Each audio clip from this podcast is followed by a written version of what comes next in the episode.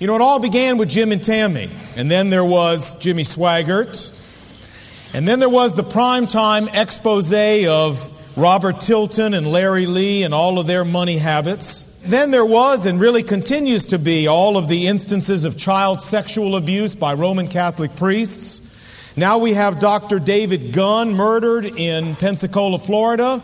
And the thing about all of this aberrant behavior and all these people doing it is they all claim to be Christians, which is something the media makes sure that we know.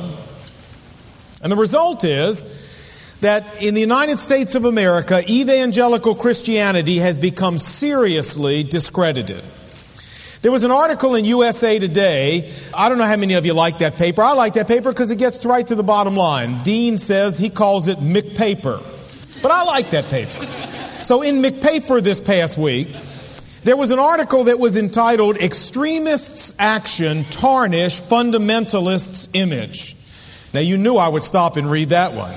And here's what it said. USA Today sponsored a nationwide Gallup poll that found that 57% of Americans consider fundamentalists to be intolerant.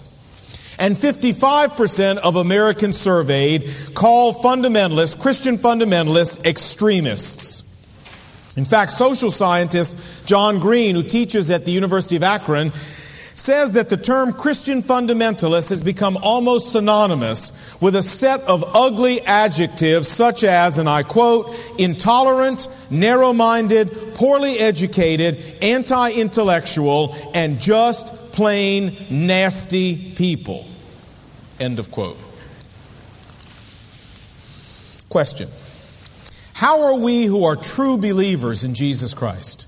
People who don't cheat people out of money, people who don't molest children, people who don't murder doctors that disagree with us, people who don't have Uzis in our cars and AK-47s in our basement, normal people who just want to love God and worship God and help other people come to know God.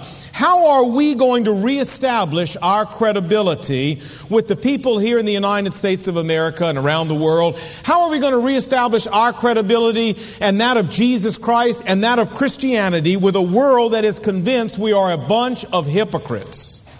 Answer: we're going to do it by living lives of personal authenticity.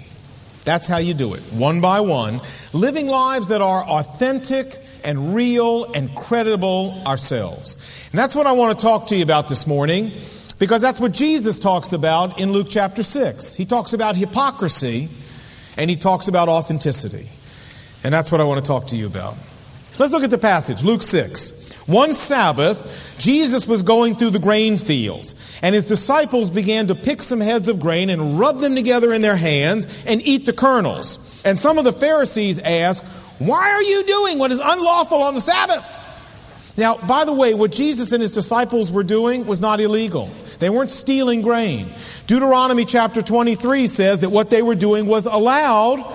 The issue was that they were doing it on the Sabbath. Now, skip down to verse 6. On another Sabbath, Jesus went into the synagogue and was teaching, and a man was there whose right hand was all shriveled up. And the Pharisees and the teachers of the law were looking for a reason to accuse Jesus, so they watched him closely to see if he would heal, here it is, on the Sabbath. You know, almost every family has a beat cop. You say, what is that? Well, that's the person in almost every family who goes around spying on everybody, always checking up to make sure you're doing it right and ratting on you if you don't. Did you have one of them in your family? I did. It was my little brother. And I wanted to strangle him so many times because he would just kind of creep around in the shadows. And everything I did, as soon as I did something wrong, and I did a lot, as soon as I did something wrong, you run to my parents. Did you know what I did? You just want to kill him. You ever have anybody like that in your family? Maybe you did kill him. I don't know. But in the family of Israel, the people who played the role of beat cop were the Pharisees. They were the inspector generals of Israel who checked everybody out on everything to make sure everybody was keeping the rules, especially the rules of the Sabbath. How do you think they knew that Jesus walking through a cornfield was picking any corn if they weren't in the cornfield spying on him? And many commentators think the man with the shriveled hand was a plant in the synagogue just to see what Jesus was going to do. But the Sabbath was their big thing. They had 12 books of rules that they had compiled over the centuries of what you could and could not do on the Sabbath. You go, Lon, come on. 12 books? I'm not lying. In the Mishnah, 12 books of rules. And these rules were incredibly detailed and oppressive. Listen to a few of them. On the Sabbath, a person was only allowed to walk 3,000 feet from their home because if you walked any more, it was work. On the Sabbath, you were not allowed to swat an insect because if you swatted a mosquito, you were doing the work of an exterminator. You weren't allowed to do that on the Sabbath. You were not allowed to sell anything on the day before, that is Friday, if it would still be en route to its destination on Saturday because by proxy you were working on Saturday, so you better sell it on Thursday or Wednesday to make sure on Saturday it had already gotten there. Women were not allowed to look in the mirror on the Sabbath. You say, what? It's true. Said, what would explain that kind of screwball law? Well, the reason is the rabbi said if a woman looked in the mirror on the Sabbath and saw that she got a gray hair, she might try to reach up and pull it out, and then she was doing the work of a beautician. And that wasn't allowed. So all the mirrors were covered. You were not allowed to wear false teeth on the Sabbath because if they fell out and you picked them up and put them back in, you were doing the work of what? Sure, you all have got the hang of this. You could have been good Pharisees. You were allowed to dip a radish into salt water if you wanted to eat it, but you weren't allowed to leave it in the salt water because if you left it in the salt water, you were pickling it, and that's work. You were allowed to try to resuscitate a dying person, but if the person died, you were not allowed to reach up with and close their eyelids with your fingers because then you were doing the work of a funeral director, right? If a hen laid an egg on the Sabbath, then the hen had worked, I guess so. And the egg was thrown away. You on the Sabbath were not allowed to climb a tree, ride a horse, swim, clap your hands, dance, or even spit on the ground and step on it into the ground because then you were preparing the soil for seed, and that was work. Right. And this is just a tiny sampling of 12 books worth of rules of what you could and could not do. Last week, if you were here, you remember I said that these guys had taken the true worship of God and they had turned it into a prison. Do you understand what I'm talking about now? This is not worshiping God. This is imprisonment that they had built. Jesus had a lot of problems with these guys and all their rules about the Sabbath. But the biggest problem he had is that they were hypocrites. They were the worst kind of hypocrites. They were religious hypocrites. You say, Lon, what do you mean? Listen, friends, these people did not want Jesus and his disciples to eat when they were hungry, and they did not want Jesus to heal a poor crippled man on the Sabbath. But, brother, they had all kinds of loopholes worked into the system so that they themselves suffered no loss on the Sabbath. Flip back with me to Luke chapter 13. And again, Jesus is arguing with them about the Sabbath. Verse 15. He says, Luke 13, verse 15, you hypocrites, doesn't each of you on the Sabbath untie his ox or his donkey from the stall and lead it out to give it water? You see, oxen and donkeys needed water every day or they would get sick and could die. And that would mean a financial ramification for these people. So they had worked into all of these Sabbath rules a way to make sure they got their donkey and their ox down to the water so they didn't suffer any financial hurt. You don't have to turn there, but in Matthew chapter 12, Jesus refers to the same thing. He says, if any of you has a sheep and it falls in the pit on the Sabbath, won't you go down and throw a rope around it and pull it out? Of course they would. They're not going to lose a sheep. They don't want to go through that financial loss. Jesus said, how much more valuable is a person than a sheep? Hypocrites. If there was a fire in their house, they had worked the rules in so they could run in their house and save all their possessions. And you know that dumb rule about you could only walk 3,000 feet from your house? Well, what if they wanted to take a longer trip? If some rabbi wanted to go see his brother somewhere and it was longer than 3,000 feet, you know how they got around that? You'll love this. What they did is they said if on Friday, the day before the Sabbath, you fixed 2 extra meals, couple extra quiches, maybe some spaghetti, and you took it 3,000 feet away from your house and deposited it there, you had just established a second home. And then you could go 3,000 more feet from your second home. Well, then if you took more spaghetti and put it at that level, 6,000 feet, you could go 3,000 more feet from your third home. And you could keep this up as far as you wanted until you got where you wanted to go. But they said to Jesus, don't you dare pick any corn and eat it if you're hungry. And don't you dare heal a poor crippled man who's been crippled all of his life on the Sabbath. We'll work all our little loopholes in, but you can't do these other things. And Jesus responded to these guys with sharp rebuke. Turn with me to Mark chapter 2, because Mark tells us a couple of things that Luke doesn't about this confrontation. Mark chapter 2, regarding the corn that he had eaten, you remember that they said, you can't do this on the Sabbath, because when you grind it up like this, it's work. Look what he said. Mark chapter 2, verse 25. Jesus said, did you never read what David, King David and his companions did when they were hungry and they were in need? Why, they in the days of Abiathar the high priest entered the house of God and ate the consecrated bread that was lawful only for the priest to eat. And not only did David eat it, David gave it to all of his buddies. Then Jesus said to them, don't you guys understand? The Sabbath was made for the benefit of man. But it was not made to be a prison. Man was not made to be in prison to the Sabbath. And besides, I'm the Son of God and I'm Lord over the Sabbath. I can do whatever I want on the Sabbath. I made the Sabbath. What Jesus is saying here is, hey, look, King David, when his men were running away from Saul and when they were famished, they went into the temple, they took the special bread that God had said only the priest can eat, and they ate it, and God never said one thing about it. Why? Because with God, human need is more important than ritual. That's why. And then what about this handicapped man? Skip down to chapter 3. Chapter 3, verse 3. Jesus said to the man with the shriveled hand, stand up in front of everybody. And then Jesus turned to these Pharisees and he said to them, what is lawful on the Sabbath, to do good or to do evil, to save life or to kill? But they didn't answer him anything. Verse 5, he looked around at them in anger and deeply distressed at the hardness of their heart. He said to the man, stretch out your hand. And he stretched it out, and his hand was completely restored. Folks, Jesus could have waited till the next day to do this, couldn't he?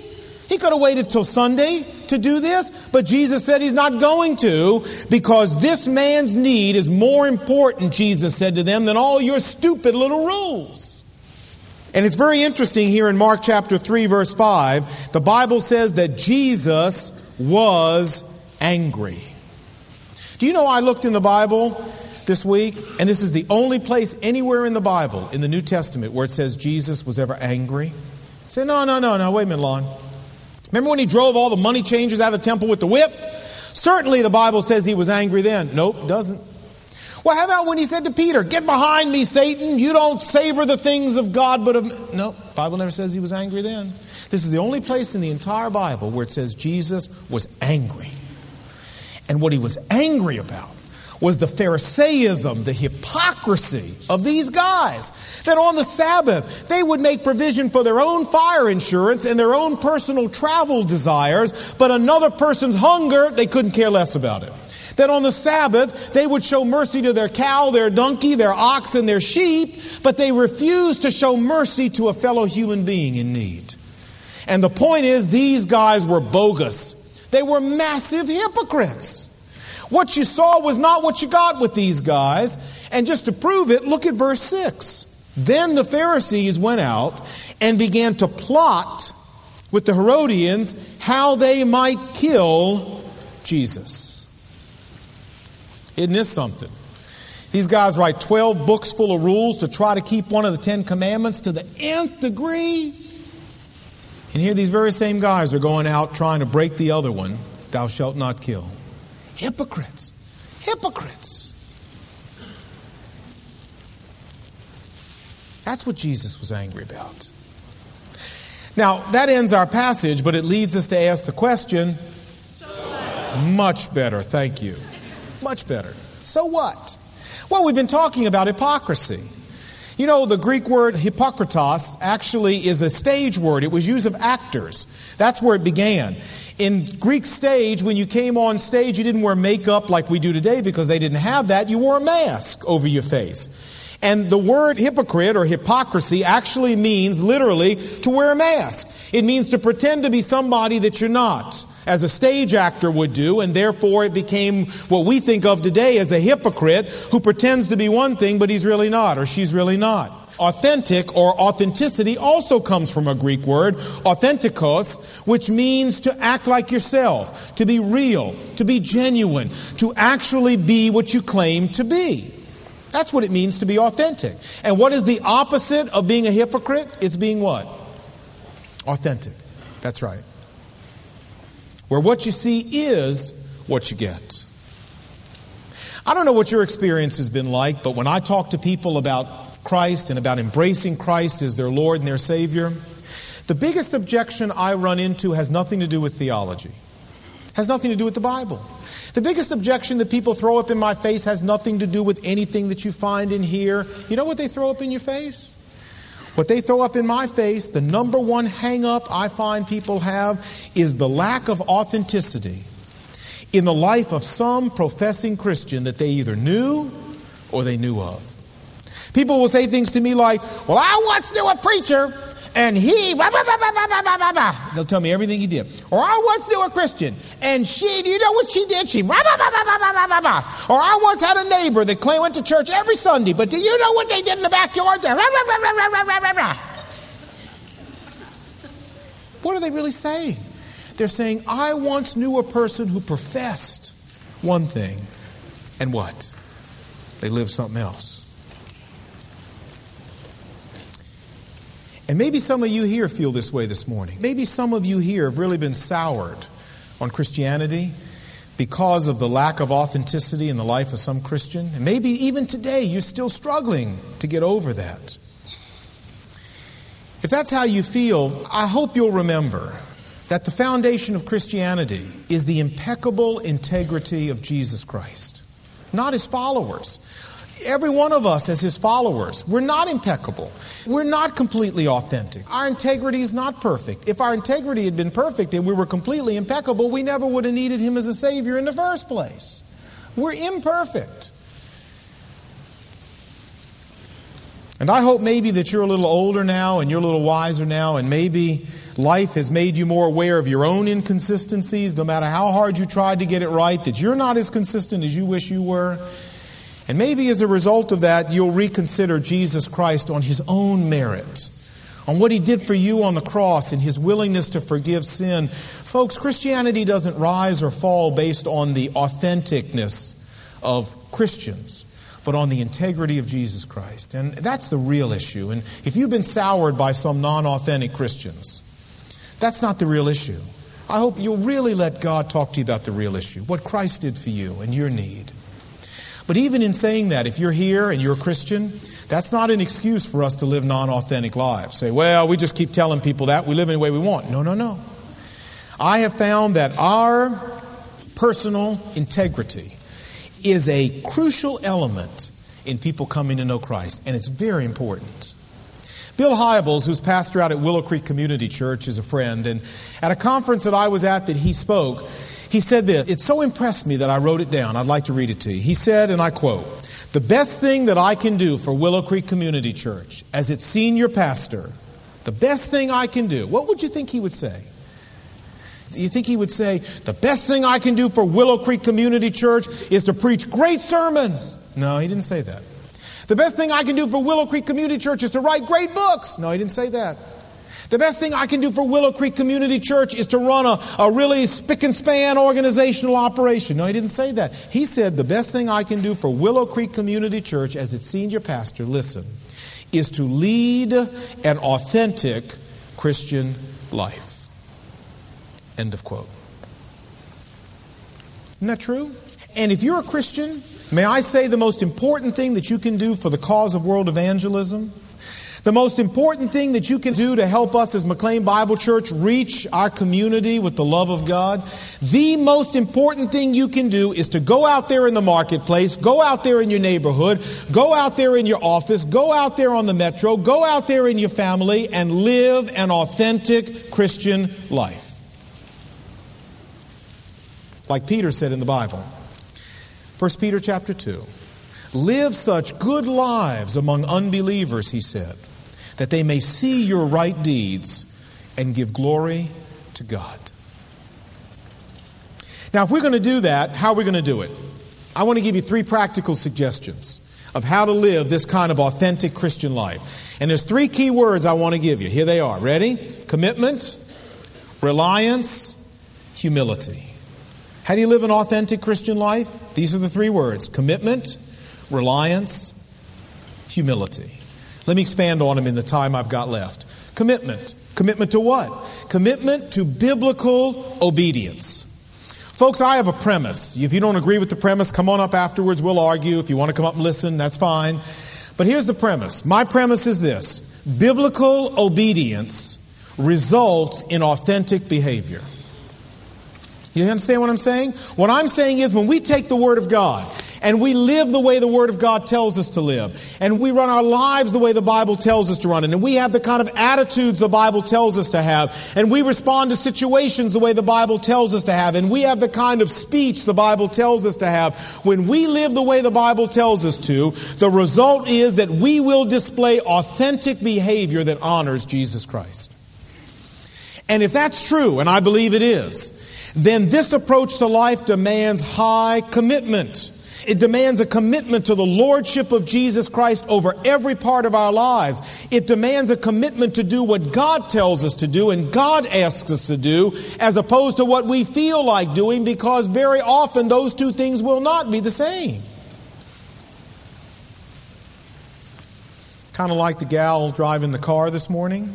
You know, Lord, I want to be a Christian in my heart. You can see why they didn't cast me for that part. But anyway, what are we really seeing here? Here's a gal who's saying, I really want to be a Christian in my heart. But there's a problem. And the problem is that no matter how much of a commitment we make to that, we still have trouble following through, don't we? And that leads me to my second word. My second word is not the word commitment, but the word reliance. Reliance on what, you say, Lon? Reliance on the power of the Spirit of God to enable us to live the commitment that hopefully we've made to biblical obedience. We have a tape series out in our bookstore that I've done called Living by Grace. I like the subtitle better. The subtitle is, if I'm a Christian, how come I can't live the Christian life? And I don't know about you, but I've been there before. Have you ever been there? If I'm a Christian, how come I can't live the Christian life? If I'm a Christian, how come the things in here that I really want to do, I can't make them happen, but I go out in the world every single day and I mess it up? How come I get up in the morning and I pray and I go, God, not today, it's going to be different. God, today I'm going to do it your way. God, today we're going to do it the way you tell me. And before I'm out the house, particularly if you walk by your children, you blew it. How can that happen? Well, it's very simple. We have a sinful human nature that is so strong that no matter how much you're committed to the lordship of Christ, our sinful human nature sometimes breaks through and causes us to do things we don't even want to do. That's what Paul said, Romans chapter 7. He said, I have the desire to do what's right, but I can't carry it out. For what I do is not the good I want to do, no, the evil I don't want to do. That's what I keep doing. Does that sound like you? Sounds like me. So how are we going to solve this? Our second word was the word reliance. You see, this is why God put the Holy Spirit inside of every Christian, to give us the power to do the good we want, to give us the power to live out the commitment we've made, hopefully, to the lordship of Christ. But we've got to actively, deliberately, consciously rely on the Holy Spirit for that power. Every time I think about this, I think about an electric fan. You know, the kind that spin and produce nice air in the summertime? You know, the fan produces that air, and the fan works not because of the fan. The fan doesn't provide its own power, right? Where does the power come from? Well, it comes from the electricity. You plug the thing in. Now, you could stand there with that fan in front of you and spin it with your finger if you wanted to, and you wouldn't get much breeze, but I mean, you could do that. It's much more efficient to plug it into the power source, isn't it? And I think so many of us as Christians, we go out every day to live the Christian life trying to spin the fan ourselves. We get up in the morning and we walk out of the house and we go, I'm not going to lose my temper today. I'm not going to yell at the kids today. I'm not going to lose it in the office today. I'm not going to think those thoughts about the boss and secretary today. I'm not going to think that about my mother today. And then we go do it. It would be better if we got up and said, Lord, I am going to get mad at the kids today. And I am going to think that about my boss's secretary today. And I am going to get upset. I'm going to do all those things that I don't even want to do unless the Spirit of God lives through my life today. See, that's plugging in. Don't go out there and try to spin the fan with your finger. Plug in. That's why God gave us the Spirit of God. And there's a little acrostic I use to help people remember this. W-H-Y. Willingness. W. Lord, I want to do what's right. H. Helplessness. But God, I don't have a chance. Why? Yieldedness. Lord, I'm going to yield to your Spirit. You live through me today and give me the power. Willingness, helplessness, yieldedness. Try it out. It'll work. Plug in. Don't spin it with your finger. Plug in. But you know, even if you're committed to the Lordship of Christ and you plug in, there's still going to be times you blow it. Because nobody, I don't care how committed you are and how sincere you are, can stay completely surrendered to the Holy Spirit every minute of every day, of every week, of every month, of every year of their life. Only Jesus could do that. So, you're going to blow it. What's going to happen then in terms of your authenticity? You say, well, man, when I blow it, my authenticity is gone forever. No, it isn't. Not if you handle it right. That's the third word. Remember the third word? Humility. See, when you go to a person and admit you blew it and humbly ask them for forgiveness and try to make it right, I have found many times you will communicate more authenticity to them than if you'd have simply got it right in the first place. More authenticity. You see, in order for our faith to be creditable with unbelievers, they don't expect us to be perfect, but they do expect us to be honest. Honest enough to admit when we're wrong, humble enough to try to make it right. It's not our lack of perfection as Christians that costs us our credibility. It's our lack of honesty and humility. You know, I grew up with a Jewish mother because I was Jewish. Makes sense.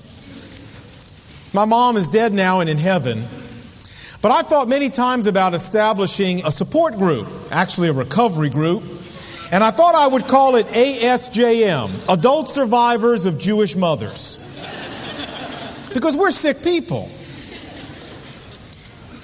My mother and I never got along well, at all. From the time I was a preteen, it was nothing but conflict. And no matter what it was, I would never admit to that woman I was wrong. I would not give her the satisfaction of thinking she was right. I mean, we had warfare in my house. I grew up, went away to college. And after my dad died, my mom was left with nothing. She went to work, and back in the early 80s, when I'd first come to this church, she ran into real money trouble and needed help. At the time, Brendan and I had a mortgage in Maryland. We hadn't sold our house in Maryland. We had a mortgage over here. And there was no money to give her except the money that I had committed to giving to the Lord. And she called up and told me she needed money and asked me if I could help her. I said, Mom, I don't know. I have to think about it. And when I thought about it, I thought, you know, I don't like the way my mom spends money. She spends money irresponsibly. She buys things she can't afford. She buys cigarettes with it. She buys alcohol with it. And I don't think I want to contribute to an irresponsible lifestyle like that. So I told her no, that I would not give her any money. You say, Lon, that's horrible. That's disgusting. That was your mother. I agree. You're right. It was. It took God 2 or 3 years to convince me that I'd made a bad decision. And it was a bad decision. The church doesn't need my money, but that was my mother and she did. It's not my job to judge her lifestyle, but to help her. And God convinced me of that. And I had to call up my mother and tell her I was wrong, and ask her to forgive me, and tell her the next time she needed money, she could count on me. I cannot tell you how hard it was to call my mother and tell her I was wrong. This past year, 1992, when she was dying of cancer, and the medical bills were just astronomical, she needed money again. And it was my tremendous privilege to be able to send my mother money and be excited about doing it. She called me up on the telephone when she got my check to thank me. And I could tell by talking to her that way down deep, it really had meant a lot to her, particularly after our event the first time that I had done this. Less than 6 months later, my mom gave her life to Christ. You say, Lon, are you saying because you were willing to apologize, your mom became a Christian? No. But I'm saying that because I was willing to humble myself and admit I was wrong, that it established a sense of authenticity to my Christian life, a sense of credibility to my faith that I believe contributed in large measure to my mom finally giving her life after 22 years to Jesus Christ. And it'll do the same for you. You see, the people around you, they know you're wrong. You say, but if I admit I'm wrong, no, they know you're wrong. Everybody knows you're wrong if you're wrong. They're not waiting to find out if you're wrong. They know that. They're waiting to find out if you're humble enough to admit it, if you're honest and authentic enough to be willing to come to grips with it and try to make it right. That's what people want to see in us, not perfection, humility. How do you cut down a forest? One tree at a time, right? How do you reach a community for Christ? One person at a time. True? And what's the backdrop that enables us to win one person at a time to Christ? It's our personal authenticity. That's the greatest witnessing tool you and I have. And how do we become authentic men and women? Three things. Number one, a commitment to biblical obedience. Maybe some of us here have some areas of our life where we need a commitment to biblical obedience. Number two, reliance on the Spirit of God. Maybe some of us go out every morning spinning the fan with our finger.